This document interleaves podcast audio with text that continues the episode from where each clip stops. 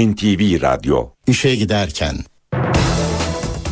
Mutlu sabahlar. Ben Aynur Altunkaş. Bugün 25 Ocak Cuma işe giderkenle karşınızdayız. Saat 9'a kadar Türkiye ve dünya gündemindeki gelişmeleri, gazete manşetlerini, piyasa verilerini, yol ve hava durumlarını aktaracağız. Önce gündemin öne çıkan başlıklarına bakalım.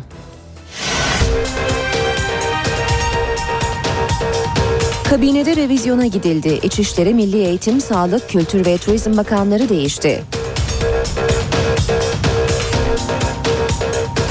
Ana dilde savunma düzenlemesi meclisten geçti. Mısır Çarşısı davasında Pınar Selek ağırlaştırılmış müebbet hapis cezasına çarptırıldı.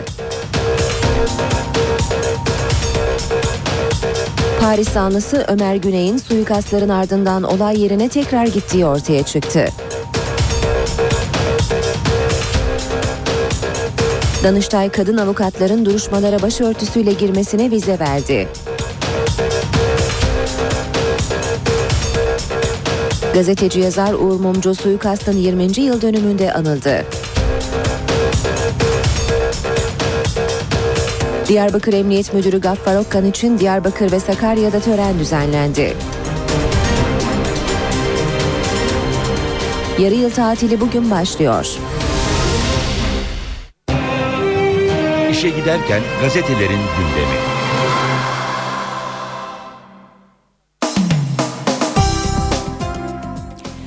Basın özetleriyle devam ediyoruz. İşe giderken de ilk gazetemiz bu sabah Milliyet. Milliyet gazetesinde Sürmanşet dörtlü revizyon. Başbakan Erdoğan yeni yılla birlikte beklenen kabine revizyonunu gerçekleştirdi.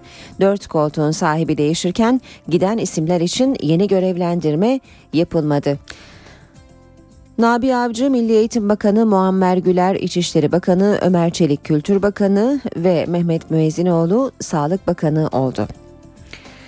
Ankara kulislerinde dün sabah saatlerinden itibaren heyecan yaratan kabine revizyonu ile ilgili açıklama akşam geldi. Köşkte Cumhurbaşkanı Gül'le 1 saat 15 dakika süren bir zirve gerçekleştiren Başbakan Erdoğan yeni bakanlar kurulu listesini sundu. 25 kişilik kabinedeki değişiklik 4 isimle sınırlı kaldı. Ancak Erdoğan'ın etkili bakanlıkları seçmesi dikkati çekti. Bakan heyecandan isimleri karıştırdı diyor Milliyet hemen haberin altında. Kültür Bakanı Ertuğrul Günay açıklama yapılmadan dakikalar önce Twitter'dan bakanlık çalışanlarına teşekkür ederek revizyonun ilk sinyalini verdi. Eski Bakan Recep Akta siyaset bitse gider ticaret yaparız diyerek bu yöndeki tah- tahminini ortaya koydu. İlk açıklama yapan isimlerden Sağlık Bakanı Müezzinoğlu benim için sürpriz oldu diye konuştu. Milli Eğitim Bakanı Nabi Avcı heyecandan Twitter'a teşekkür yazısı yazarken Ömer Dinçer yerine Ömer Çelik dedi. Devam edelim yine Milliyet'ten okumaya. Manşet CHP'de eşitlik depremi CHP'li Güler'in Türk ulusuyla Kürt milliyeti eşit değil sözleri kriz yarattı. İstifa eden Adıyaman milletvekili Fırat zor ikna edildi. Devam edelim basın özetlerine. Vatan Gazetesi de iç kabine göreve demiş sürmanşette. İçişleri, Turizm, Milli Eğitim ve Sağlık Bakanları değişti. Erdoğan iç kabinesi olarak adlandırılan her önemli karar öncesi danıştığı dört isme bakanlık koltuğu verdi. Vatandan yine bir haber ölüm haberi almış gibiyim başlığını taşıyor. Mısır çarşısında daha önce iki kez beraat eden Pınar Sele'ye 14 yıl sonra müebbet hapis kararı çıktı.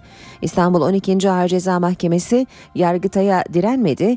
Mahkeme Başkanı beraat diğer iki üye müebbet dedi. Hakkında yakalama kararı çıkarılan Pınar Selek halen Strasbourg'da ölüm haberi almış gibiyim ama umudumu kaybetmedim dedi.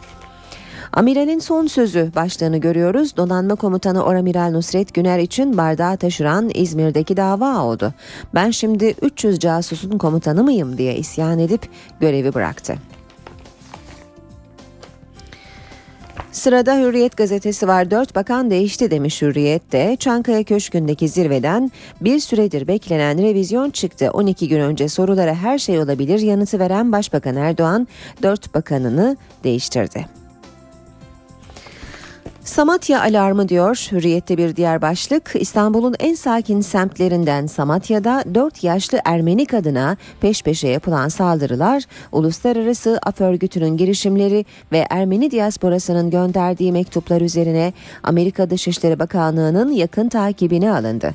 Türkiye'deki gazete ve televizyonların 28 Aralık'ta işlenen Ermeni kadın cinayetine ve sonrasında yaşananlara neredeyse hiç yer vermemesi Amerikalıları şaşırttı.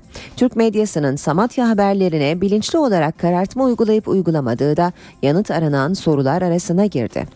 Polis saldırıları yapan aynı kişi diyor. İstanbul Emniyeti güvenlik kameraları ve görgü tanıklarının ifadeleri sonrasında şüphelinin eşkalini belirledi. İnceleme sonucu bir kişinin öldürüldüğü, üç kişinin yaralandığı saldırıların hepsinin aynı kişi tarafından gerçekleştirildiği belirlendi. Polis Samatya'da önlemleri arttırdı. Devam ediyoruz basın özetlerine işe giderken de Fenerbahçe'ye UEFA'dan ceza diyor Hürriyet. UEFA Disiplin Kurulu UEFA maçlarında sarı lacivertli taraftarın sebep olduğu olaylar için Fenerbahçe'ye Avrupa Ligi'nde bir maç seyircisiz oynama cezası verdi. Profesyonel Futbol Disiplin Kurulu da Gökhan Gönül'ü Elazığ maçında gördüğü kırmızı kart gerekçesiyle 3 maç cezalandırdı. Geçiyoruz Sabah gazetesine. Kabineye dört taze kan diyor sabahta. Erdoğan'ın 15 gün önce sinyalini verdiği hükümet revizyonu dün Çankaya Köşkü'nde gerçekleştirilen ikili zirveden sonra açıklandı. Tekrarlayalım e, giden ve yerlerine gelen bakanları. İçişleri Bakanlığı'na İdris Naim Şahin'in yerine Muammer Güler, Kültür ve Turizm Bakanlığı'na Ertuğrul Günay'ın yerine Ömer Çelik, Milli Eğitim Bakanlığı'na Ömer Dinçer'in yerine Nabi Avcı ve Sağlık Bakanlığı'na Recep Akdağ'ın yerine Mehmet Müezzinoğlu getirildi. Devam edelim Radikal gazetesiyle. Radikal bu nasıl bir kafa diyor manşetinde. CHP'li bir Gülayman Güler Türk ulusuyla Kürt milliyeti eşit olamaz dedi. Ulusalcılarla CHP'yi yenilemek isteyenlerin gerilimi Güler'in ana dilde savunma yasası için söylediği ırkçı sözlerle zirveye vurdu. Güler sözlerinin bilimsel olduğunu söyledi. Ana sorunlarda yeni ve özgürlükçü bir zemin arayan CHP yönetimini ulusalcı kanadın postmodern çıkışları zorluyor. Güler'in sözleri yeni anayasadaki Türklük tanımı nedeniyle ortaya çıkması beklenen parti içi kırılmayı öne çekti demiş Radikal Gazetesi. Devam edelim. Cumhuriyet Gazetesi ile İki beraatten müebbet ediyor Cumhuriyet manşette. Mısır çarşısındaki patlama davasında iki kez beraat eden sosyolog Pınar Selek, avukatların kesin hükümden dönülmez itirazına karşın ağırlaştırılmış müebbet hapis cezasına çarptırıldı. Selek hakkında iki kez beraat kararı veren mahkeme başkanı Abdurrahmanoğlu verilen karara muhalefet etti, diyor haber. Devam ediyoruz. Basın özetlerine yine Cumhuriyet'ten bir başlık. Oramiral aranıyor. Denizde komutan kalmadı. Tek yükselebilecek kor generalin de istifa edebileceği konuşuluyor. Donanma komutanı Oramiral Güner'in istifası Türk Silahlı Kuvvetleri terfi sistemini kilitledi. Deniz kuvvetlerinde tek Oramiral kuvvet komutanı Bilgel kaldı. Aynı durum hava kuvvetleri için de geçerli. Deniz kuvvetlerinin başına geçebilecek Koramiral Bostanoğlu'nun da balyoz ve casusluk davası nedeniyle rahatsız olduğu ve istifa edebileceği dile getiriliyor. Tutuklu Koramiral Erenoğlu ise şansını yitirdi. Yine Cumhuriyet'ten başlık Namus borcu ödenmedi. Yazarımız mumcuyu katledilişinin 20. yılında özlemle andık demiş Cumhuriyet. Uğur Mumcu çok sayıda ilde binlerce yurttaşın katıldığı törenlerle anıldı. Mumcu için ilk tören dün sabah Uğur Mumcu anıtında gerçekleştirildi. Yurttaşlar hep bir ağızdan Mumcu'nun sevdiği türküleri söyledi. Törene katılan CHP lideri Kılıçdaroğlu, namus borcumuz diyen devletin katilleri ortaya çıkarmadığı sürece bu davanın süreceğini belirtti. Sanatçı Rutkay Aziz, bu güzel adamı sakıncalı gördüler ve katlettiler ama o hala yaşıyor, onu yok edemediler dedi. Habertürk gazetesiyle devam ediyoruz. Habertürk'te cezalandırın manşetini görüyoruz. Yargıtay Dink'in katiline bayraklı poz verdiren iki polise beraat kararını bozdu. O gün Samast yakalandıktan sonra dönemin Samsun Terörle Mücadele Müdür Vekili Metin Balta ve aynı şubeden komiser İbrahim Fırat görevi kötüye kullanma ve gizliliği ihlal suçlamasıyla yargılandı ve beraat etti ancak dava Yargıtay'a gitti. Yargıtay 4. Dairesi yapılanın suç olduğunu belirterek beraat kararını bozdu. Akşam gazetesine bakalım. Akşam torunun için serbestsin diyor manşetinde. Lösemili Rabia'ya ilik verebilecek tek kişi dedesiydi. Ama Dursun Coşkun yolda bulduğu sahte paralar yüzünden ameliyata günler kala hapse girdi. Durumu mahkemeye anlattı, kefaletle serbest kaldı. Hastaneye koşan dede torununun hayatını kurtardı diyor. Akşam manşet haberinde. Yeni Şafak'la devam ediyoruz. Yeni Şafak'ta bayrak değişimi diyor manşet. Başbakan Erdoğan beklenen kabine revizyonunu gerçekleştirdi. Haftalık olağan görüşmesinde Cumhurbaşkanı Gül'e yeni kabine listesini sunan Erdoğan, İçişleri Bakanlığı'na Muammer Güler, Kültür ve Turizm Bakanlığı'na Ömer Çelik, Milli Eğitim Bakanlığı'na Nabi Avcı, Sağlık Bakanlığı'na Mehmet Müezzinoğlu'nu atadı diyor. Aynı haberi zamanda da görüyoruz. Manşette kabinede revizyon 4 bakan değişti demiş Zaman Gazetesi haberinde. NTV Radyo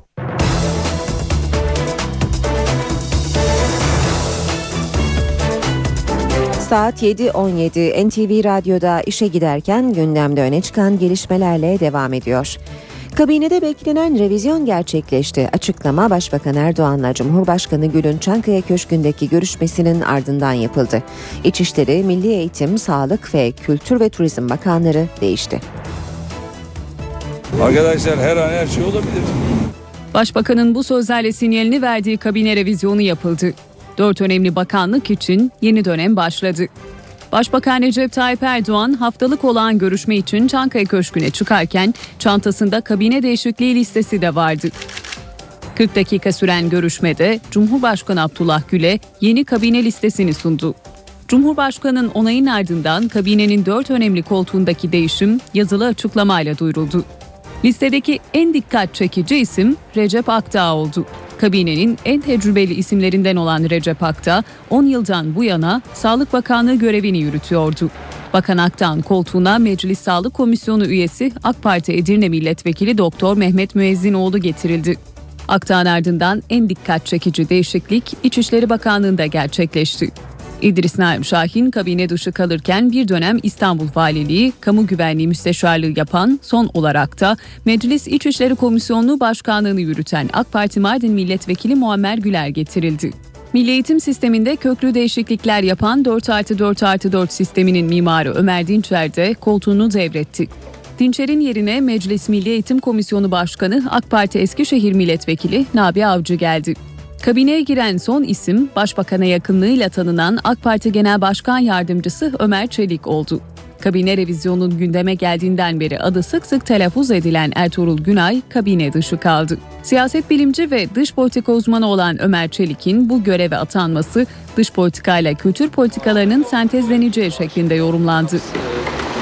Ömer Çelik'ten boşalan AK Parti Dış İlişkiler Sorumlu Genel Başkan Yardımcılığı görevine ise AK Parti Antalya Milletvekili Mevlüt Çavuşoğlu getirildi. Kabine değişikliği resmi olarak açıklanmadan Ertuğrul Günay'dan veda sinyalleri gelmişti. Günay, Twitter hesabından bakanlık personeline teşekkür etti.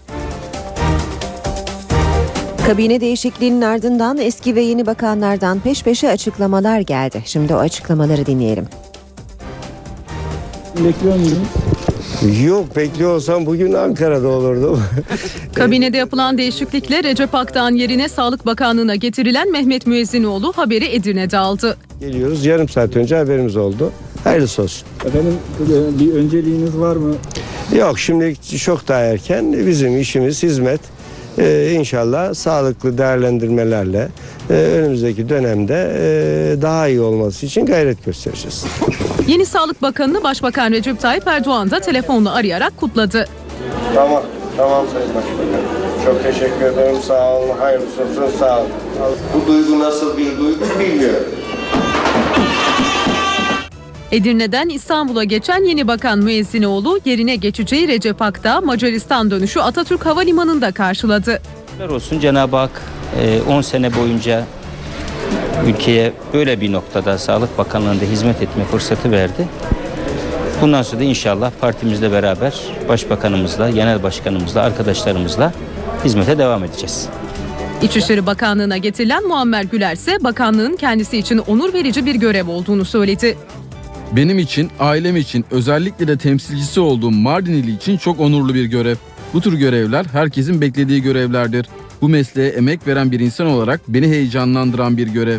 Koltuğunu Ömer Çelik'e devredecek olan Ertuğrul Günay ise kararın kendisi için sürpriz olmadığını söyledi. Bir zamandır zaten böyle bir görev değişikliği konuşuluyordu. O açıdan biz hiçbirimiz için sürpriz olduğunu zannetmiyorum. Ee, her görevin bir son dönemi vardır. Ee, ben beş buçuk yıllık bir sürenin sonunda çalıştığım bütün alanlarda hem arkamda iyi hatıralar hem arkamda iyi izler hem de iyi arkadaşlar bıraktığımı düşünüyorum. Efendim e, İstanbul'daki programınızda bir veda konuşması gibi bir şeyiniz oldu. Önceden herhalde e, bilginiz var mıydı efendim? Hmm, Allah bazı şeyleri malum eder.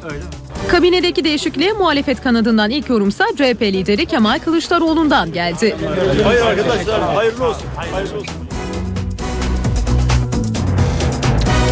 Gündeme geldiği ilk günden bu yana Adalet Komisyonu'ndan genel kurula harareti tartışmalara neden olan ana dilde savunma düzenlemesi meclisten geçti. Düzenlemenin genel kurul görüşmelerinde tansiyon yine yüksekti, sert tartışmalar yaşandı. Kürt milliyetçiliğini bana ilericilik ve bağımsızcılık diye yutturamazsınız. Türk ulusuyla Kürt milliyetini eşit eş değerde gördüremezsiniz. Ana dilde savunma hakkı ile ilgili düzenleme Meclis Genel Kurulu'nda kabul edildi. Ancak iki gün süren görüşmelere CHP ve MHP'li milletvekilleriyle BDP'liler arasında yaşanan tartışmalar damga vurdu. Parlamentodaki iktidar partisi grubuyla parlamentonun en küçük grubu el ele vermişler. Bir haftadır bir haftadır aynı aynı şarkıyı söylüyorlar. bir buçuk metrelik boyuna bakmadan kalkıp buraya Sayın Önder, diyeceksin lütfen. ki küçük, Lütfen Sayın Önder. küçük grup öyle mi? İğrenç iğrenç sırıtıyorsun oradan pişmiş kelle gibi. Dün akşamki görüşmeler sırasında da tansiyon yüksekti. Tansiyonun en çok yükseldiği anlardaysa yine yumruklar havadaydı. Terörist polemiği ortalığı karıştırdı. Bize oradan terörist diye hitap etmek böyle bir hakkınız da yok, haddiniz de yok. Şimdi dönüp bizi böyle hitap edenler dönün tarihinize bakın. Ne bedel ödenecekse ödeyeceğiz diyorsunuz. Bu bir savaş ilanı ya. Siz ne yapıyorsunuz arkadaş? BDP'li Sırrı Sakık'la CHP'li Yıldıray Sapan karşılıklı terörist diye laf atarak birbirlerinin üzerine yürüdü.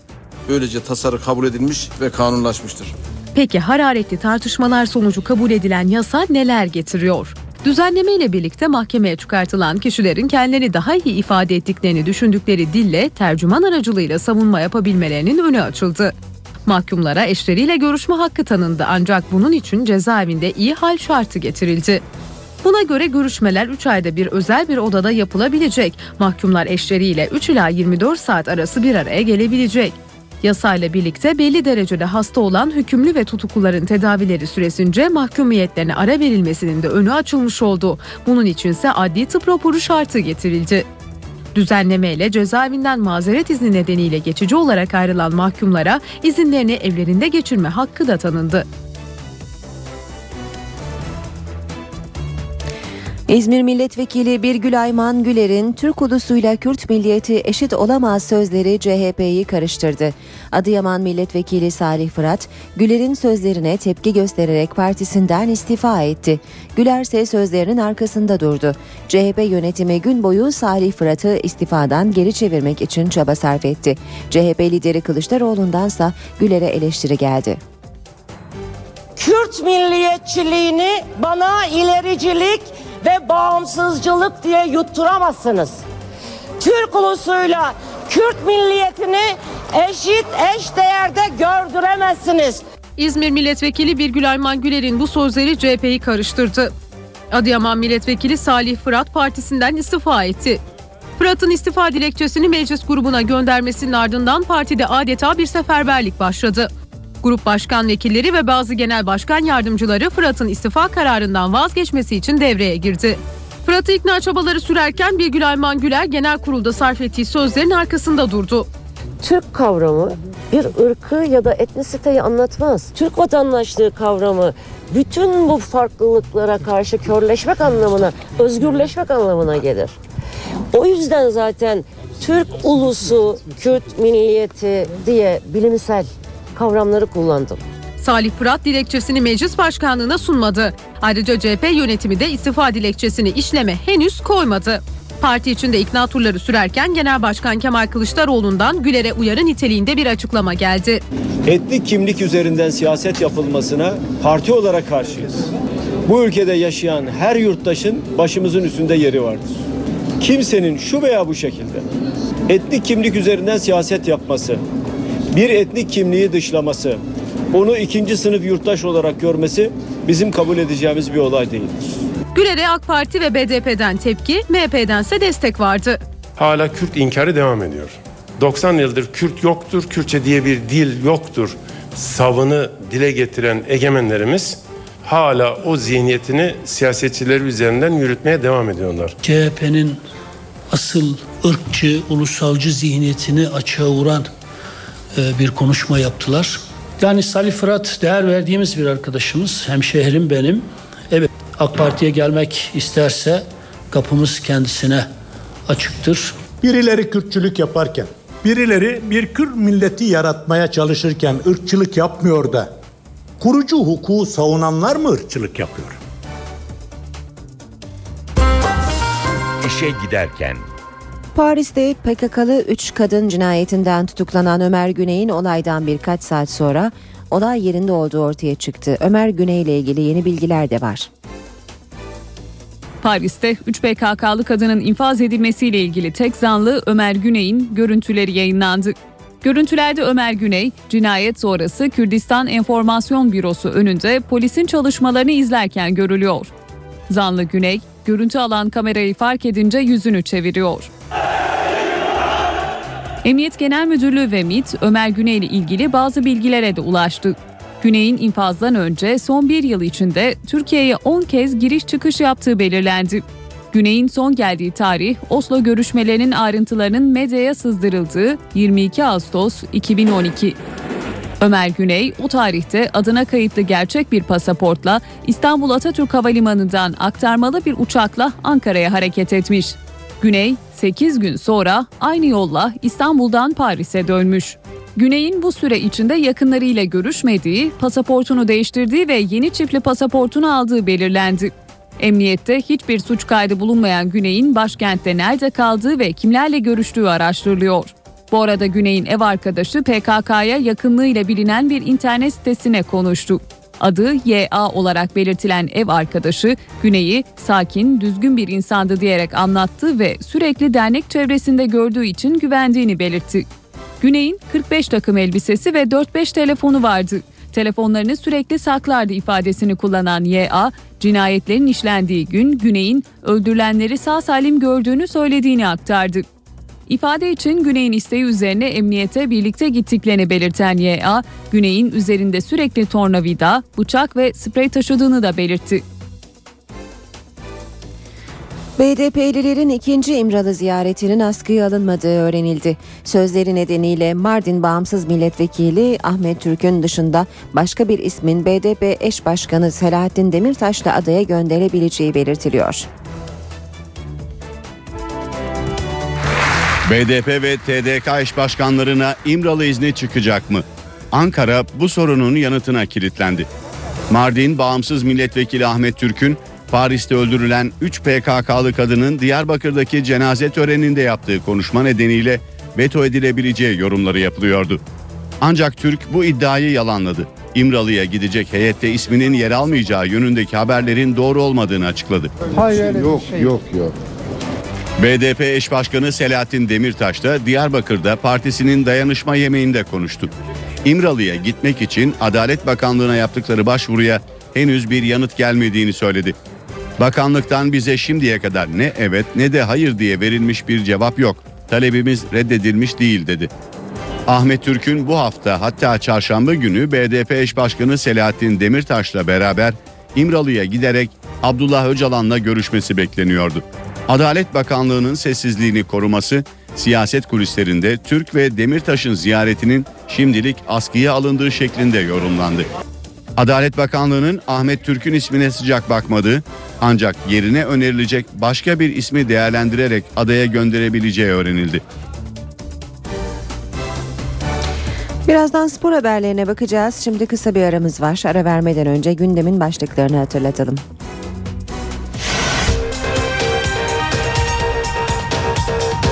Kabinede revizyona gidildi. İçişleri, Milli Eğitim, Sağlık, Kültür ve Turizm Bakanları değişti. Ana dilde savunma düzenlemesi meclisten geçti.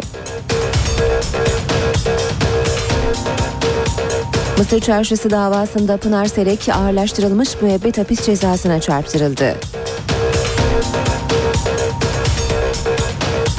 Paris zanlısı Ömer Güney'in suikastların ardından olay yerine tekrar gittiği ortaya çıktı. Danıştay kadın avukatların duruşmalara başörtüsüyle girmesine vize verdi. Gazeteci yazar Uğur Mumcu suikastın 20. yıl dönümünde anıldı. Diyarbakır Emniyet Müdürü Gaffar Okkan için Diyarbakır ve Sakarya'da tören düzenlendi. Yarı yıl tatili bugün başlıyor.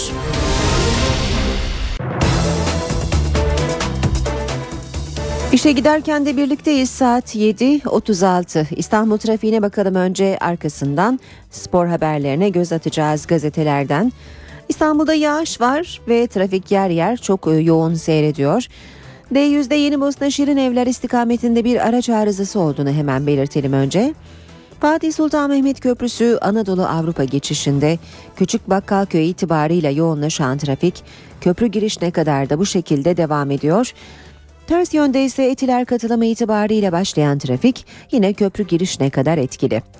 Boğaziçi Köprüsü Anadolu Avrupa geçişi yoğunluğu Çamlıca itibariyle başlıyor. Köprü girişine kadar sonrasında trafik akıcı ancak e, Mecidiyeköy'e yaklaşırken yeniden sürücüler yavaşlayabilir.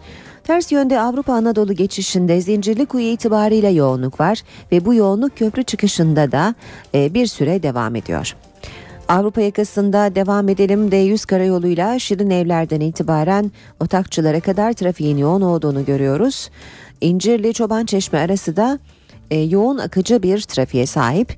Fatih Sultan Mehmet Köprüsü Anadolu Avrupa geçişi Metris iki telli arası yoğun, e, tem otoyolu yoğun. E, Mahmut Bey Doğu Kavşağı'ndan itibaren de yine tekstil kente kadar kısa süreli bir yo- e, yoğunluk olduğunu görüyoruz. E, devamında trafik akıcı olsa da Gazi Osman Paşa'da yeniden yoğunlaşıyor ve bu yoğunluk Maslak Kavşağı'na kadar da devam ediyor. O 3'te 100 yıl köprüsü atış alanı arası çift yönlü yoğunluk var. Halden e, Bayrampaşa'ya kadar da yine e, yoğun bir trafik olduğunu söyleyelim. Küçükçekmece avcılar arasında yine çift yönlü yoğunluğu görüyoruz bu sabahta. Anadolu yakası tem otoyolunda Ataşehir Çamlıca gişeler arası yoğun seyrediyor. E5'te ise Bostancı Kozyatağı ve Göztepe Uzunçayır arasında trafiğin seyir hızı yavaş.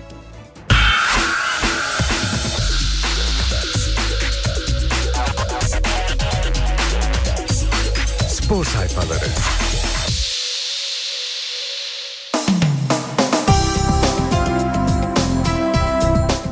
Spor haberleri aktarmaya geliyor sıra Milliyet gazetesiyle başlıyoruz. Milliyet'ten okuyacağımız ilk başlık. Korksam gelmezdim. Rize Spor'la kariyerinde yeni bir pencere açan Mustafa Denizli tercihini iki kelimeyle özetlemiş. Korksam gelmezdim diyerek. Mustafa Denizli olarak attığım her imzanın çok büyük önemi vardır. Benim imzam da kulüpler de önemli birimlerdir. İstanbul'da kalır, üç büyüklerle başarılı olursam daha önce yaptıklarımın tekrarı olur. Burada başarırsam ilki olur. Kariyerim apoletlerimde saklı. Kimse benden söküp alamaz. Rize Spor'a gelmem kariyerimi etkiler mi? Hayır diyor Mustafa Denizli. Made in Fener diyor Milliyet. Bursa Spor maçında sonradan oyuna giren, attığı gol ve soğukkanlı futboluyla tüm futbol severlerin dikkatini çeken Beykan Şimşek tam bir Fenerbahçe ürünü. Nedeni ise ilk kez altyapıda uzun süre eğitim alan bir oyuncunun A takıma kadar çıkması. Devam edelim Milliyet gazetesinden aktarmaya. Derbide oynarım. Beşiktaş'ın Shakhtar'dan bir yıllığına kiraladığı Dentinho, Galatasaray derbisinde oynamak istediğini söyledi. Samet Aybaba'nın Quaresma'nın 7 numaralı formasını giyecek olan Brezilyalı golcüyü kadroya alması bekleniyor. Devam ediyoruz yine Milliyet Gazetesi'nden aktarmaya. Süper Lig'de yeni hafta bugün oynanacak Karabük Kasımpaşa maçıyla başlıyor. Saat 19'da başlayacak maç. E, maç e, Necmettin Şeyhoğlu stadında oynanacak. Hakem Barış Şimşek. 4x4 Trabzon, Türkiye Kupası'nda Trabzonspor Mersin İdman yurdu karşısında da hız kesmedi. Rakibini Vitek, Adrian ve Halil'in golleriyle devirdi. B grubunda 4'te 4 yapan Bordo Mavili ekip puanını 12'ye yükseltti.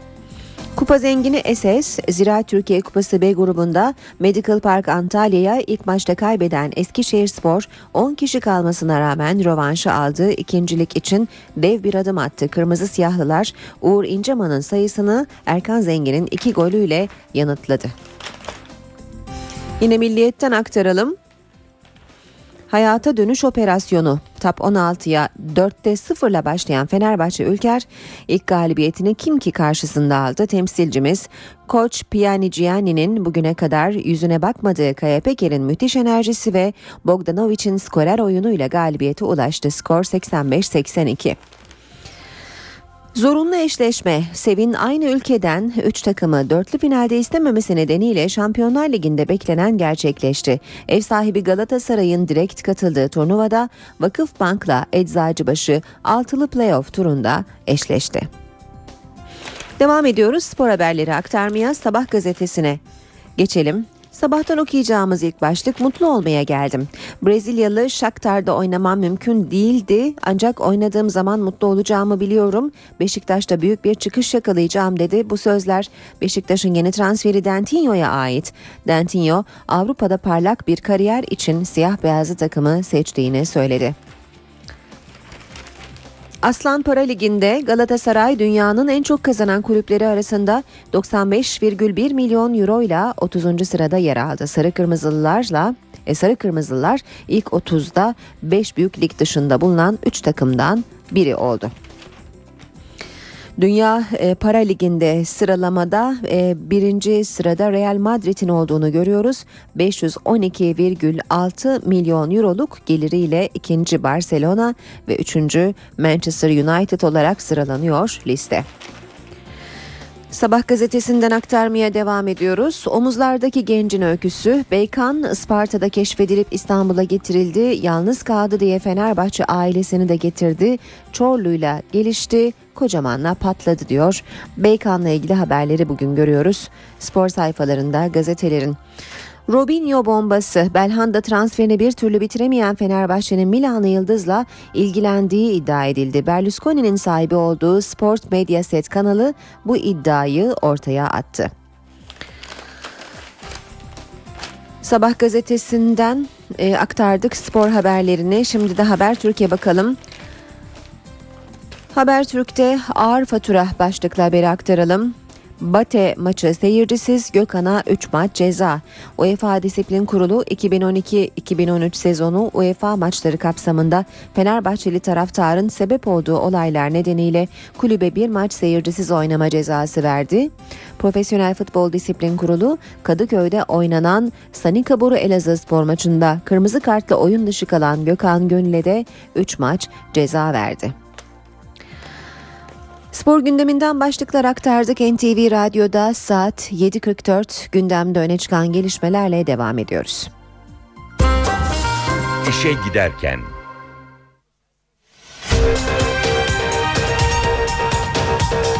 Kabinede revizyona gidildi. İçişleri, Milli Eğitim, Sağlık, Kültür ve Turizm Bakanları değişti.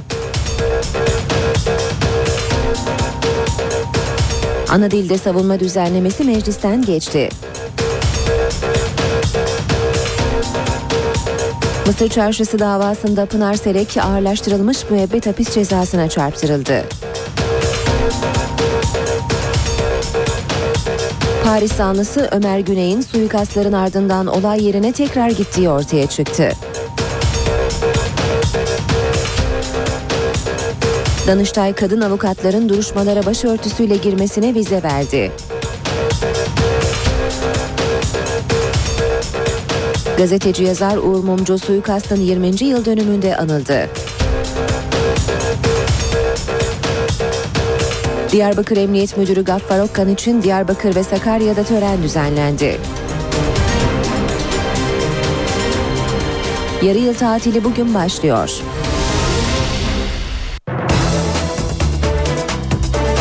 Gündemin başlıklarını hatırladık. Şimdi ayrıntılarla devam edelim. Danıştay üniversitelerin ardından adliyelerde de başörtüsüne vize verdi. Bir kadın avukat Barolar Birliği düzenlemesinin ilgili maddesiyle ilgili açtığı davada haklı bulundu. Danıştay'ın bu kararı kadın avukatların duruşmalara başörtüsüyle girebileceği anlamına geliyor. Adliyelerde başörtüsü vizesi çıktı. Kadın avukatlar isterlerse duruşmalara başörtüsüyle girebilecek. Danıştay 8. Dairesi Türkiye Barolar Birliği'nin meslek kurallarında yer alan avukatların başları açık görev yapacaklarına ilişkin düzenlemenin yürütmesini durdurdu. Süreç avukat kimliğinde başörtülü fotoğraf olduğu gerekçesiyle Barolar Birliği tarafından başvurusu reddedilen bir kadın avukatın açtığı davayla başladı. Kadın avukat Türkiye Barolar Birliği'nin kılık kıyafet düzenlemesinin yer aldığı meslek kurallarının 20. maddesinin iptali istemiyle Danıştay'a başvurdu. Davayı görüşen Danıştay 8. Dairesi avukatların kılık kıyafetlerini düzenleyen 20. maddedeki başları açık ibaresinin yürütmesini oy çokluğuyla durdurdu. Avukatlık mesleğinin serbest meslek olduğu gerekçesiyle alınan kararda kamu görevlilerine getirilen başörtüsü yasağının serbest meslek icra eden avukatlara uygulanması mesleğin niteliğiyle örtüşmemektedir ifadesi yer aldı. Ankara Barosu karara tepkili. Bugün Türkiye'de hukuk devleti ciddi saldırı altındadır derken hukuk devletinin e, temelleriyle oynanmıştır derken ne kadar haklı olduğumuzun somut örneklerinden birini yaşıyoruz.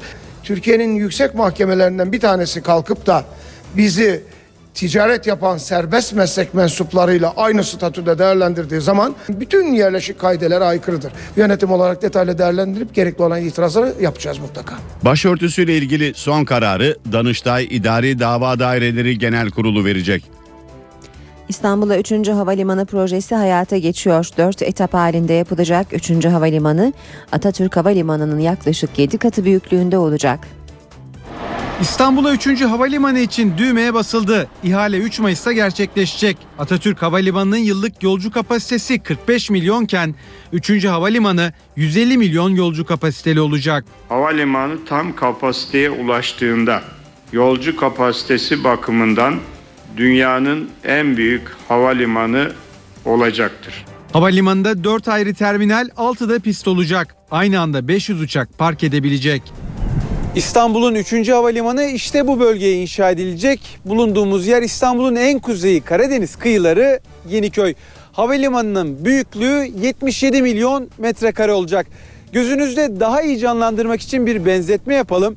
77 milyon metrekare yaklaşık 10.600 futbol sahasına denk geliyor. Yeniköy sakinlerinin tek gündemi havalimanı. Kendilerine ne getirir ne götürür onu tartışıyorlar. Bölgede arazi fiyatları arttı ama alıcı yok. 300'lerde iken 1000 liraya çıktı metresi. Arazi fiyatları arttı mı? Ya arttı da kimse bir fiyat gelip de bir şey alan yok yani. Yani biz hani hayali ihracat yapıyoruz. En azından 2500-3000 kişi çalışacak o havaalanında. E bu- bu da hep bu civardaki e, insanlardan temin edilecek. Hayvancılık git- bitiyor, çiftçilik bitiyor. Kendimin var mesela aşağı yukarı yüze yakın hayvanım. Ben bunu nereye getireceğim? Bütün meraları devlet el koyuyor.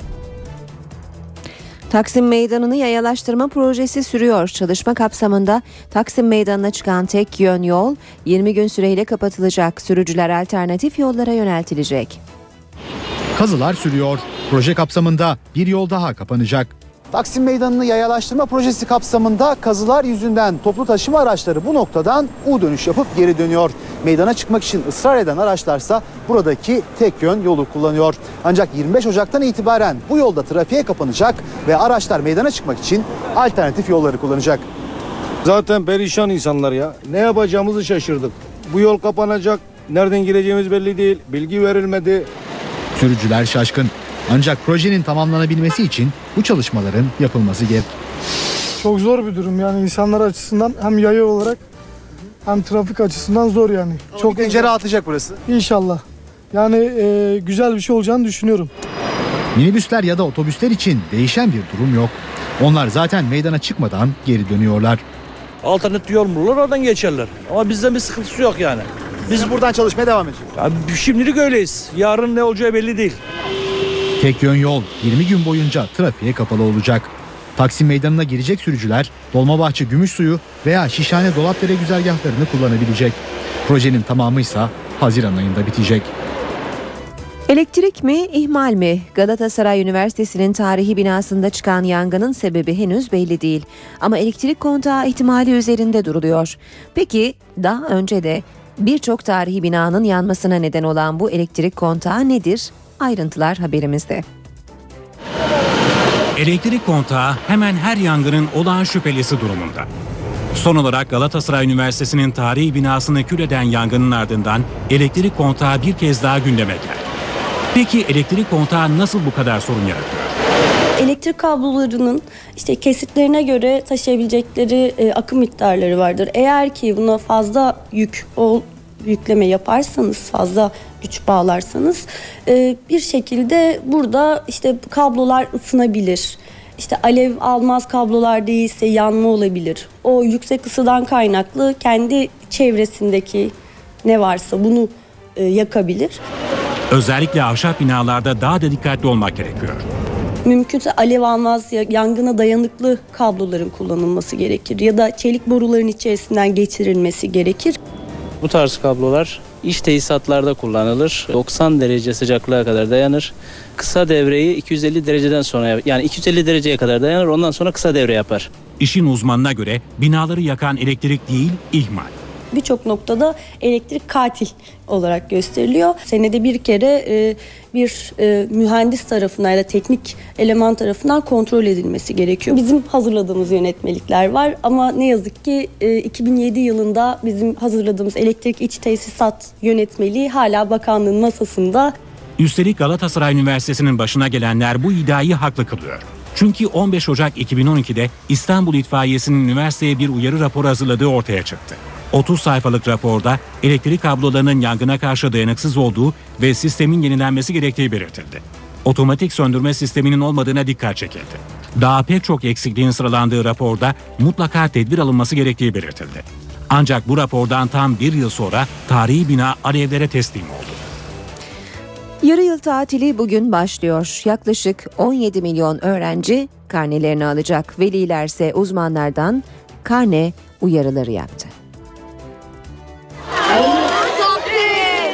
Tembelsin, e, hatta aptalsın gibi cümleler kullanılabiliyor. Bu sefer çocuk motivasyon aslında düşüyor. Ve bir sonraki çabasını artık e, ketlemiş oluyorsunuz bir anlamda. Efe. Öğrencileri ve velileri karne heyecanı sardı. Bakalım. Ancak uzmanlar kırık notlar konusunda uyarıyor. Ceza alan bir çocuk sadece korkmayı öğrenir. Kendine olan güvenin daha da azalması, anne baba ilişkilerinin daha da kötüye gitmesi gibi e, hiç beklemediğimiz olumsuz sonuçlar olur. Karnesi kötü olan çocukla yapılacak konuşmaya özellikle dikkat etmek gerekiyor. Ancak çok iyi karnelere de dikkat etmek gerek. Aşırı övgü ve artan beklentiler çocukta sürekli başarılı olma zorunluluğu gibi psikolojik baskı yaratabiliyor. Uzmanlara göre zayıf not olanlar ders çalışmalı ama yarı yılda öncelik dinlenmeye. Anne babalarla birlikte oturup bir çalışma planı çıkarabilirler. Ama 15 günde telafi edilebilecek bir dönem değil.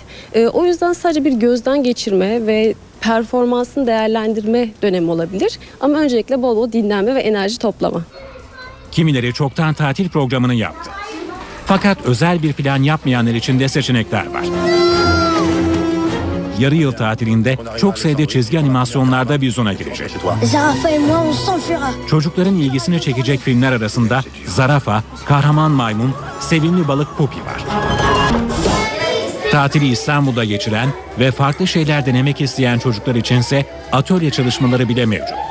hayvan e, dostları için hazırlayabilecekleri kulübelerden tutun da mimari maketler yapabilecekleri etkinliklere kadar uzanan yaratıcılıkla dolu bir e, iki hafta sunmak istiyoruz çocuklara. Atölyeler özellikle 7-12 yaş arası çocuklar için pek çok seçenek sunuyor. NTV Radyo Herkese yeniden günaydın. Ben Aynur Altunkaş. İşe giderken de birlikteyiz. Az sonra Gökhan Abur'la hava durumunu konuşacağız. Ama şimdi haber başlıklarını hatırlayalım.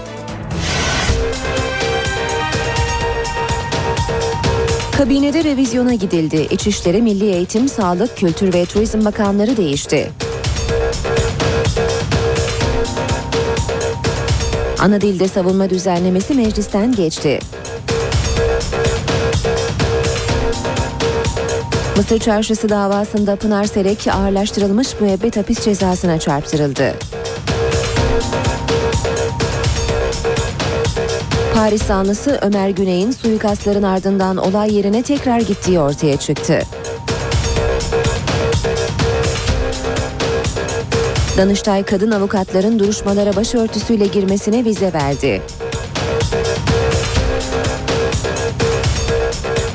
Gazeteci yazar Uğur Mumcu suikastın 20. yıl dönümünde anıldı. Diyarbakır Emniyet Müdürü Gaffar Okkan için Diyarbakır ve Sakarya'da tören düzenlendi. Yarı yıl tatili bugün başlıyor.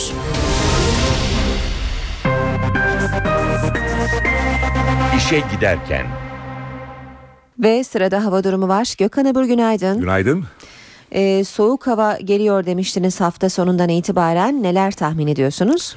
Evet bu haftayı oldukça ılık geçirdik. Lodos, Lodos, Lodos hep Lodos vardı. O bakımdan e, sıcaklıklar mevsim ortalamalarının yer yer 7-8 derece hatta kimi yerlerde 10 derece üzerine kadar çıktı.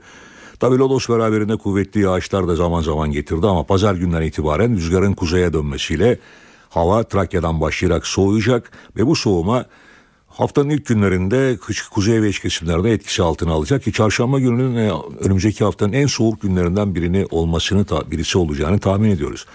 Evet dün gece batı bölgelerde yağış başladı. Öğle saatlerinden itibaren e, Ege'de başlayan yağışlar giderek kuvvetlendi ve akşamüstü saatlerinden itibaren Marmara'da etkisi altına aldı ve gece de Marmara'da yer yer kuvvetli olarak sağanaklar devam etti. Şu anda ara vermiş durumda hem kıyı Ege'de hem Trakya'da ama ilerleyen saatlerde bu yağışlar özellikle akşama doğru yeniden ve daha kuvvetli olarak başlayacak.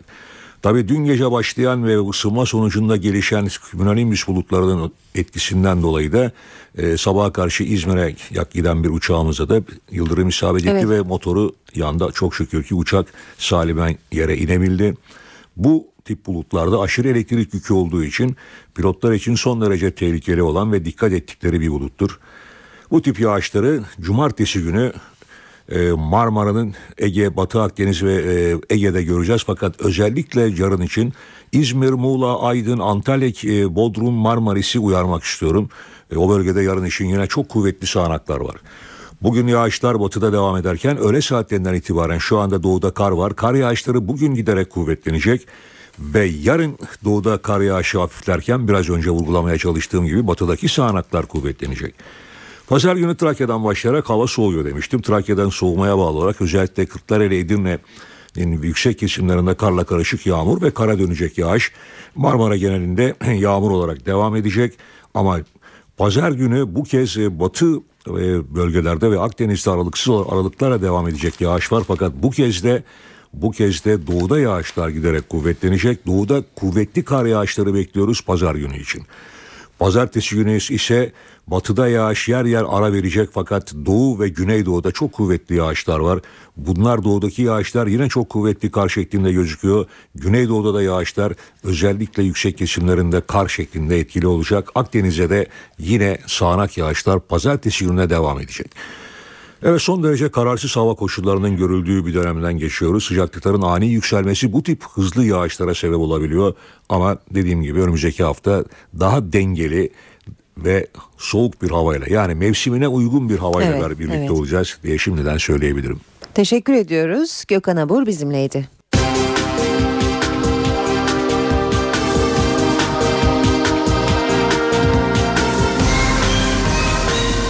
İşe giderken İstanbul trafiğine bakalım şimdi bir kez daha e, ıslak bir zemin var İstanbul'da yağış yer yer e, trafikte olumsuzluklara sebep oldu. E, Fatih Sultan Mehmet Köprüsü Anadolu Avrupa geçişi Küçük Bakkalköy itibarıyla yoğun ve bu yoğunluk köprü girişine kadar etkisini sürdürüyor. Ters yönde etiler katılımında başlayan bir yoğunluk var. Bu yoğunluk da köprü girişine kadar devam ediyor. Boğaziçi Köprüsü biraz daha rahat gibi görünüyor.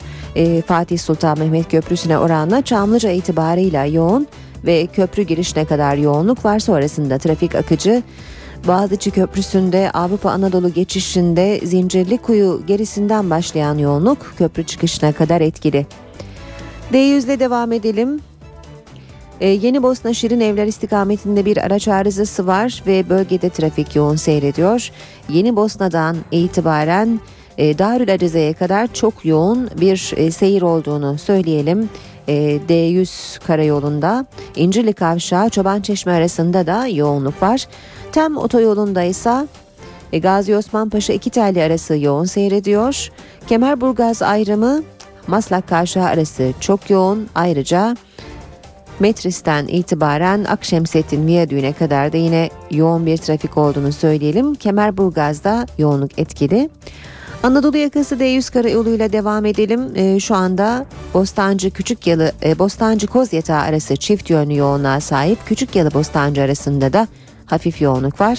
Tem otoyolunda Ataşehir'de başlayan ve Çamlıca gişelere kadar devam eden e, hafif bir yoğunluk olduğunu da söyleyelim.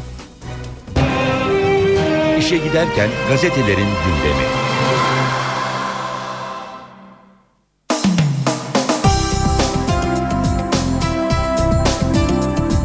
Basın özetleri var sırada. Milliyet gazetesiyle başlıyoruz. Sürmanşet dörtlü revizyon diyor.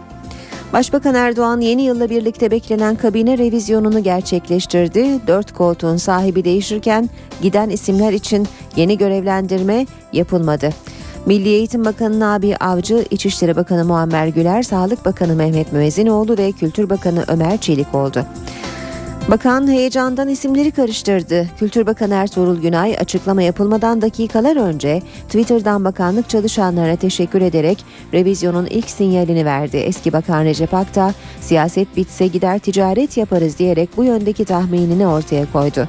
İlk açıklama yapan isimlerden Sağlık Bakanı Müezzinoğlu benim için sürpriz oldu diye konuştu. Milli Eğitim Bakanı Nabi Avcı heyecandan Twitter'a teşekkür yazısı yazarken Ömer Dinçer yerine Ömer Çelik dedi. Yine Milliyet'ten başlık CHP'de eşitlik depremi. CHP'li Güler'in Türk ulusuyla Kürt milliyeti eşit değil sözleri kriz yarattı. İstifa eden Adıyaman milletvekili Fırat zor ikna edildi. Yine Milliyet'ten başlık avukatlara türban vizesi. Danıştay 8. Dairesi Türkiye Barolar Birliği'nin meslek kurallarında yer alan avukatların başı açık görev yapacağına ilişkin düzenlemenin yürütmesini durdurdu. Sabah gazetesine bakalım. Sabah gazetesinde kabineye dört taze kan diyor. Erdoğan'ın 15 gün önce sinyalini verdiği hükümet revizyonu dün Çankaya Köşkü'nde gerçekleşen ikili zirveden sonra açıklandı. İdris Naim Şahin'in yerine İçişleri Bakanı Muammer Güler oldu. Kültür ve Turizm Bakanı Ertuğrul Günay'ın yerine Ömer Çelik oldu. Ömer Dinçer e, de eski Milli Eğitim Bakanı, yeni bakan Nabi Avcı oldu ve Recep Akdağ Sağlık Bakanlığı e, Recep Akdağ'dan boşalan Sağlık Bakanlığı'na da artık Mehmet Müezzinoğlu oturacak. Yeni Şafak gazetesi de haberi bayrak değişimi diye vermiş. Başbakan Erdoğan'ın beklenen kabine revizyonunu gerçekleştirdiği ifade ediliyor. Bakanlara telefonla teşekkür etti başlığını görüyoruz. Erdoğan önceki gün resmi konutunda Başbakanlık Müsteşarı Efkan Alay'la e, kabinede yapılacak değişiklik üzerinde çalıştı. Başbakan köşke çıkmadan kabineye veda edecek dört bakanı arayarak hizmetlerinden dolayı teşekkür etti. Resmi açıklama yapılmasına dakikalar kala Kültür ve Turizm Bakanı Günay Twitter'dan çalışma arkadaşlarına teşekkür etti. Mahkeme kadıya mülk değildir dedi. Aynı haber zamanda da manşette kabinede revizyon 4 bakan değişti başlığını aktarmış zaman ve merakla beklenen kabine revizyonunun dün akşam saatlerinde açıklandığı ifade ediliyor. Devam ediyoruz basın özetlerine. Vatan gazetesine bakalım. Vatan da iç kabine göreve demiş. İçişleri, Turizm, Milli Eğitim ve Sağlık Bakanları değişti. Erdoğan iç kabinesi olarak adlandırılan her önemli karar öncesi danıştığı dört isme bakanlık koltuğu verdi. Vatanda bir diğer başlık amiralin son sözü donanma komutanı Oramiral Nusret Güner için bardağı taşıran İzmir'deki dava oldu. Ben şimdi 300 casusun komutanı mıyım diye isyan edip görevi bıraktı. Cumhuriyet gazetesiyle devam edelim. Cumhuriyet'te Oramiral aranıyor demiş. Habere denizde komutan kalmadı tek yükselebilecek kor generalin de istifa edebileceği konuşuluyor. Donanma komutanı Oramiral Güner'in istifası Türk Silahlı Kuvvetleri terfi sistemini kilitledi. Deniz kuvvetlerinde tek Oramiral kuvvet komutanı Bilgel kaldı. Aynı durum hava kuvvetleri için de geçerli. Deniz kuvvetlerinin başına geç, e, geçebilecek Koramiral Bostanoğlu'nun da balyoz ve casusluk davası nedeniyle rahatsız olduğu ve istifa edebileceği dile getiriliyor. Tutuklu Koramiral Erenoğlu ise şansını yitirdi. İki beraatten müebbede Mısır çarşısındaki patlama davasında iki kez beraat eden sosyolog Pınar Selek, avukatların kesin hükümden dönülmez itirazına karşın ağırlaştırılmış müebbet hapis cezasına çarptırıldı. Selek hakkında iki kez beraat kararı veren mahkeme başkanı Abdurrahmanoğlu verilen karara muhalefet etti. Bilirkişinin bomba izine rastlanamadığı raporu üzerine ilk mahkeme ceza gerektirecek delil olmadığına karar vermişti. Yargıtay kararı bozup hüküm isteyince mahkeme beraatte ısrar etmişti. Beraat kararı veren yargıç raporlu olduğu sırada mahkeme kararından dönmüştü. Pınar Selek'in yorumu var kararla ilgili olarak. ilk defa ceza aldığı için şokta olduğunu belirten Selek, Türkiye'deki yurttaşlar ve dünya yurttaşlarının beni bu şekilde kurban etmelerine izin vermeyeceklerini düşünüyorum dedi. Namus borcu ödenmedi. Yazar, e, Cumhuriyet yazarı Uğur Mumcu'yu katledilişinin 20. yılında özlemle andık diyor Cumhuriyet gazetesi. Uğur Mumcu çok sayıda ilde binlerce yurttaşın katıldığı törenlerle anıldı. Mumcu için ilk tören dün sabah Uğur Mumcu anıtında gerçekleştirildi. Yurttaşlar hep bir ağızdan Mumcu'nun sevdiği türküleri söyledi. Törene katılan CHP lideri Kılıçdaroğlu, namus borcumuz diyen devletin katilleri ortaya çıkarmadığı sürece bu davanın süreceğini belirtti. Sırada Hürriyet gazetesi var. Hürriyet'te dört bakan değişti demiş başlığında. Hemen altında ise Samatya alarmı diyor. İstanbul'un en sakin semtlerinden Samatya'da 4 yaşlı Ermeni kadına peş peşe yapılan saldırılar, Uluslararası Af Örgütü'nün girişimleri ve Ermeni diasporasının gönderdiği mektuplar üzerine Amerikan Dışişleri Bakanlığı'nın yakın takibine alındı. Türkiye'deki gazete ve televizyonların 28 Aralık'ta işlenen Ermeni kadın cinayetine ve sonrasında yaşananlara neredeyse hiç yer vermemesi Amerikalıları şaşırttı.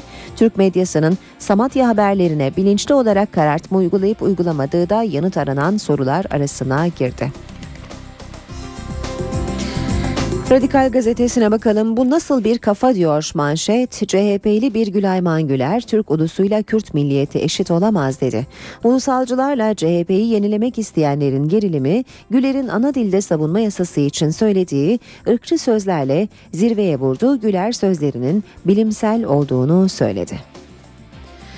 Ve son olarak da Habertürk'e bakalım. Habertürk'te Manşet cezalandırın. Yargıtay Dink'in katiline bayraklı poz verdiren iki polise beraat kararını bozduğu deniyor haberin ayrıntılarında. Saat 8.19 NTV Radyo'da işe giderken gündemde öne çıkan gelişmelerle sürüyor. Kabinede beklenen revizyon gerçekleşti. Açıklama Başbakan Erdoğan'la Cumhurbaşkanı Gül'ün Çankaya Köşkü'ndeki görüşmesinin ardından yapıldı. İçişleri, Milli Eğitim ve Sağlıkla Kültür ve Turizm Bakanları değişti. Arkadaşlar her an her şey olabilir. Başbakanın bu sözlerle sinyalini verdiği kabine revizyonu yapıldı. Dört önemli bakanlık için yeni dönem başladı.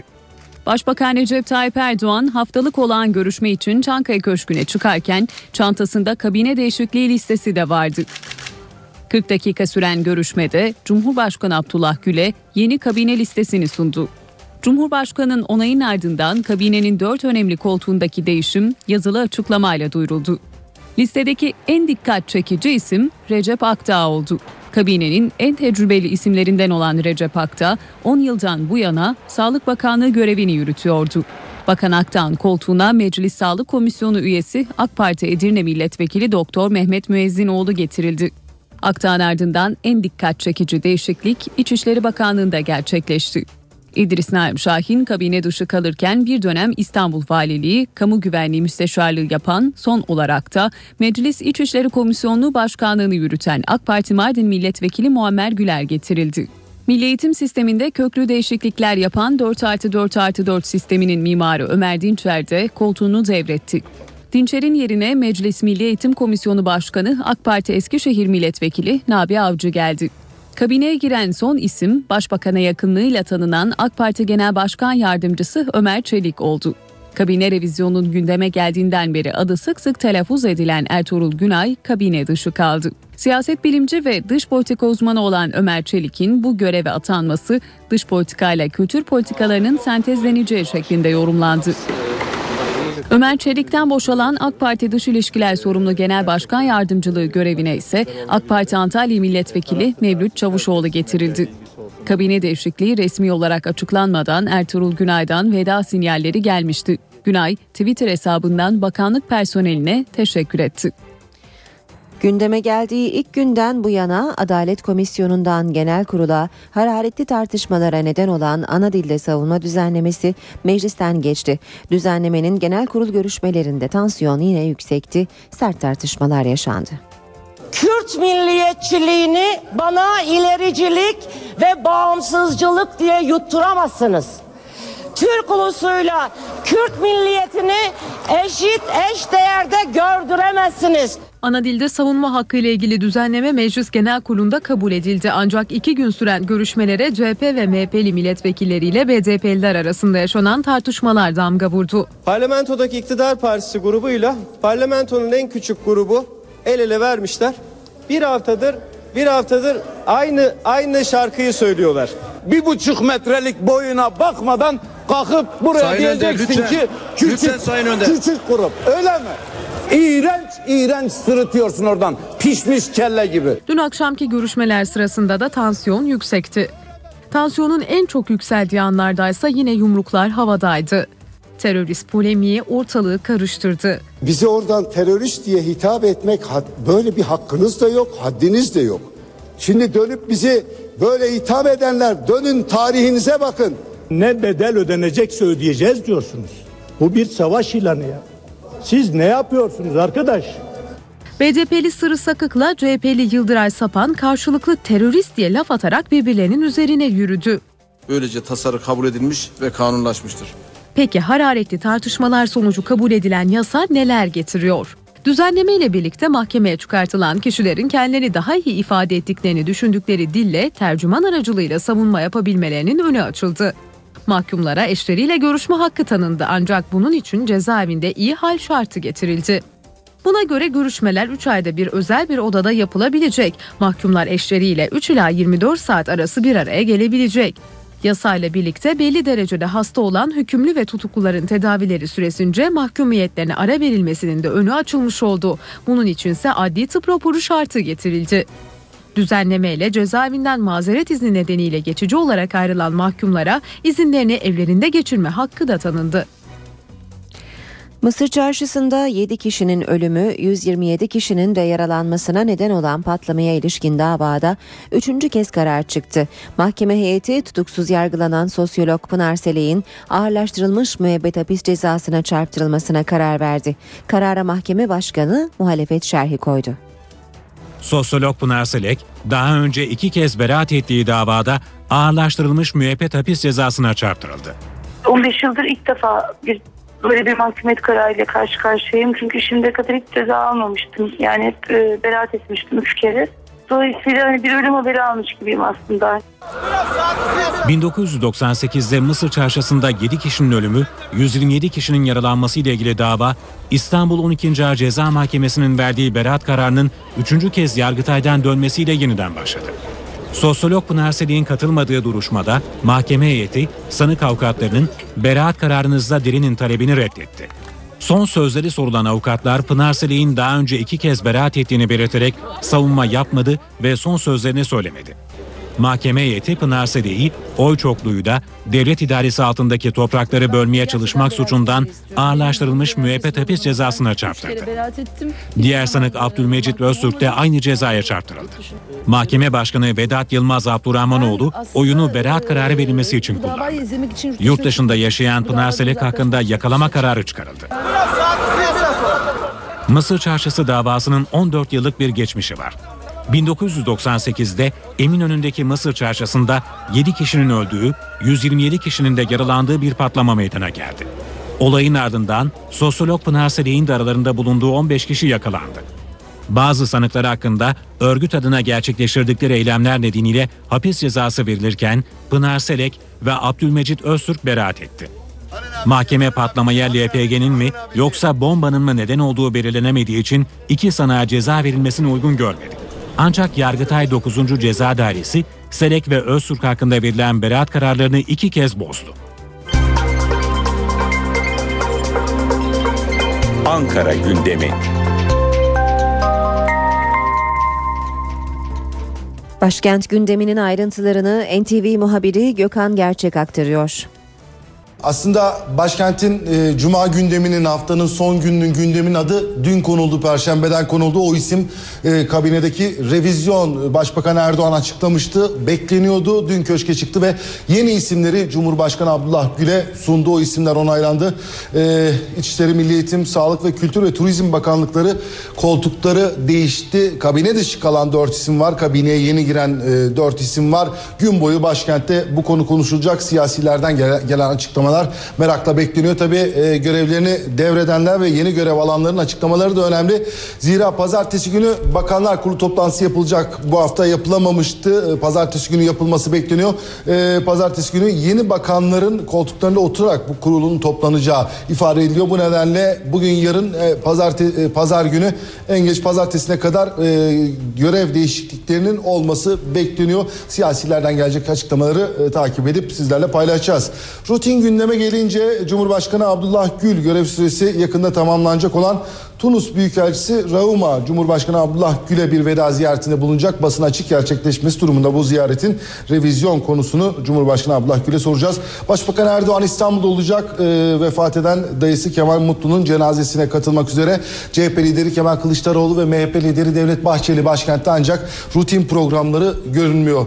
Meclis Adalet Komisyonu'nda bugün terörizmin finansmanının önlenmesine yönelik yasa tasarısının görüşülmesine devam edecek. Tasarı 22 Şubat'a kadar yasalaşmazsa Türkiye'nin OECD e, mali eylem görev gücü üyeliği askıya alınacak. Bu nedenle sıkışık bir takvim olduğunu söyleyebiliriz. Süratle tasarının yasalaşmasını bekliyoruz.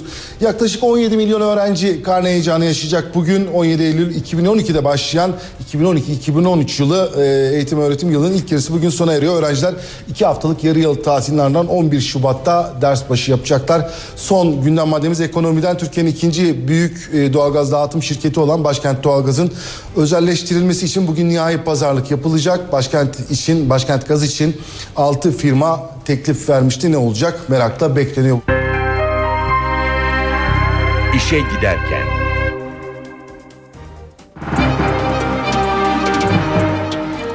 Piyasalar var sırada. İMKB 100 endeksi dün 96 puan artarak %01,11 oranında değer kazandı ve 86.437 puanla günü tamamladı.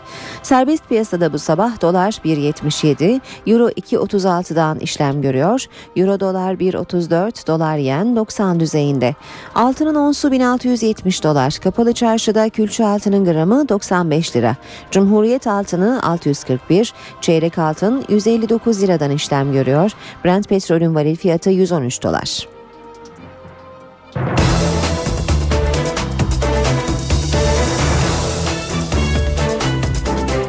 Saat 8.30 NTV Radyo'da işe giderken de birlikteyiz. Kısa bir aramız olacak az sonra. Ara vermeden önce gündemin başlıklarını bir kez daha hatırlatıyoruz.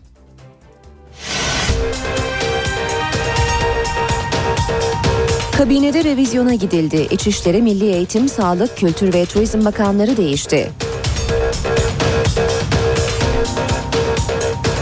Ana dilde savunma düzenlemesi meclisten geçti. Mısır Çarşısı davasında Pınar Selek ağırlaştırılmış müebbet hapis cezasına çarptırıldı. Paris zanlısı Ömer Güney'in suikastların ardından olay yerine tekrar gittiği ortaya çıktı. Danıştay kadın avukatların duruşmalara başörtüsüyle girmesine vize verdi. Gazeteci yazar Uğur Mumcu suikastın 20. yıl dönümünde anıldı. Diyarbakır Emniyet Müdürü Gaffar Okkan için Diyarbakır ve Sakarya'da tören düzenlendi. Yarı yıl tatili bugün başlıyor.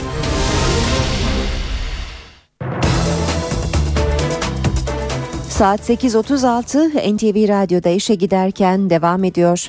İstanbul'da yapılması planlanan 3. havaalanı dış basınında gündeminde.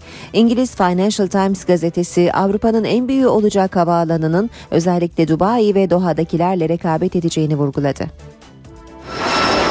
İngiltere'de yayınlanan Financial Times gazetesi İstanbul'da inşa edilmesi planlanan 3. havaalanının Avrupa'dakilerin en büyüğü olacağını belirtti. Financial Times ilk etapta 90 milyon, daha sonra 150 milyon yolcu kapasiteli olması planlanan havaalanının söylendiği gibi dünyanın en büyüğü olmayacağını kaydetti. Gazete bununla birlikte projenin Körfez ülkelerindeki yatırımlarla rekabet edeceğine dikkat çekti. Haberde Birleşik Arap Emirlikleri bu yıl Dubai'de 160 milyon yolcu kapasiteli havaalanını açmaya hazırlandığını vurguladı. Katar'da başkent Doha'da bu yıl 15,5 milyar dolarlık havaalanını hizmete sunacak. Haberde Avrupa, Afrika ve Asya güzergahlarının en büyük bağlantı noktalarından biri olmaya aday İstanbul'un havaalanı kapasitesi bakımından tüm Avrupa ülkelerini geride bırakacağının altı çiziliyor. Geçen yıl Atatürk Havalimanı'nın 45, Sabiha Gökçen Havalimanı'nın ise 15 milyon yolcu hizmet verdiğini kaydeden gazete, İstanbul'un 2020 olimpiyat oyunlarına ev sahipliğine soyunduğunu da hatırlatıyor. Mayıs'taki ihalenin en az 5,6 milyar dolar olmasının beklendiğini yazan gazete, projenin çevresel endişeler nedeniyle eleştirildiğini de kaydediyor. Avrupa İnsan Hakları Mahkemesi'nin 2012 bilançosu açıklandı. Türkiye toplam 16.900 dava başvurusuyla Avrupa İnsan Hakları Mahkemesi önünde bir kez daha Rusya'nın ardından hakkında en fazla şikayet bulunan ülke konumunda. Türkiye 2012 yılında Avrupa İnsan Hakları Mahkemesi'nin önünde adil yargılama ve ifade özgürlüğünü en fazla ihlal eden Avrupa ülkesi oldu. Bu veri Avrupa İnsan Hakları Mahkemesi'nin 2012 bilançosunda yer alıyor. Avrupa İnsan Hakları Mahkemesi verilerine göre şu anda mahkeme gündeminde 47 Avrupa ülkesinden gelen toplam 128.100 dava başvurusu bulunuyor. Bunlardan 28.600'ünü Rusya'ya karşı açılmak istenen dava başvuruları oluşturuyor. Rusya'yı 16.900 dava ile Türkiye izliyor. Rusya'dan gelen başvurular Avrupa İnsan Hakları Mahkemesi'nin toplam iş yükünün %22'sini, Türkiye'den gelenlerse %13'ünü kapsıyor. Avrupa İnsan Hakları Mahkemesi'nin 2012 yılında açıkladığı toplam 1093 kararın 123'ünü Türkiye'ye karşı açılmış davaların kararları oluşturuyor. Türkiye davalarında açıklanan kararlardan 117'sinde Avrupa İnsan Hakları Sözleşmesi'nin ihlal edildiğine hükmedildi. Türkiye, Rusya ve Romanya'nın ardından Avrupa İnsan Hakları Sözleşmesi'nin insanlık dışı ve kötü muamelenin yasaklanması ile ilgili maddesini en fazla ihlal eden ülke ünvanına da sahip. Avrupa İnsan Hakları bilançosuna göre Türkiye kötü muamele iddiaları ile ilgili yetersiz soruşturma gibi konularda da sistematik sorun yaşıyor. Rusya'da meydana gelen bir trafik kazasında mucize yaşandı. Bir tıra çarpan otomobilden fırlayan bebek karşı yöne düştü, burnu bile kanamadı. Rusya bu kazayı konuşuyor. Kaza başkent Moskova'nın 500 kilometre doğusunda meydana geldi. Araçtan fırlayarak karşı yöne düşen bir yaşındaki kız çocuğu mucize eseri kazayı burnu bile kanamadan atlattı. Amatör bir kamera tarafından saniye saniye kaydedilen görüntülerde otomobil sürücüsünün buzlu yol nedeniyle kontrolü kaybedip karşı yöne geçtiği görülüyor. Bu sırada araç karşıdan gelen bir tırla çarpışıyor. Çarpışmanın etkisiyle aracın arka koltuğunda olan bebek otomobilden fırlıyor ve tırların geçtiği karşı yola düşüyor. Tırların altında kalmaktan kıl payı kurtulan bebeğin babası araçtan inerek kucağına alıyor. Rus polisi bebeğin çocuk koltuğuna oturtulmadığı için camdan fırladığını duyurdu. Japon bilim adamları kök hücreden böbrek dokusu üreterek bir ilke imza attı. Uzmanlara göre araştırma beklenen sonucu verirse böbrek hastalıklarının tedavisinde önemli adımlar atılabilir. Yeni geliştirilen böbrek dokusu gelecekte böbrek hastalarına umut ışığı olabilir. Japon bilim adamları ilk kez kök hücreden böbrek dokusu üretilebileceğini kanıtladı. Kyoto Üniversitesi'nde yapılan araştırmada her türlü organa göre programlanabilir durumdaki kök hücreleri böbrek dokusu haline getirildi. Bir sonraki aşamada hasarlı böbreklerin bu dokuyla tedavisi test edilecek.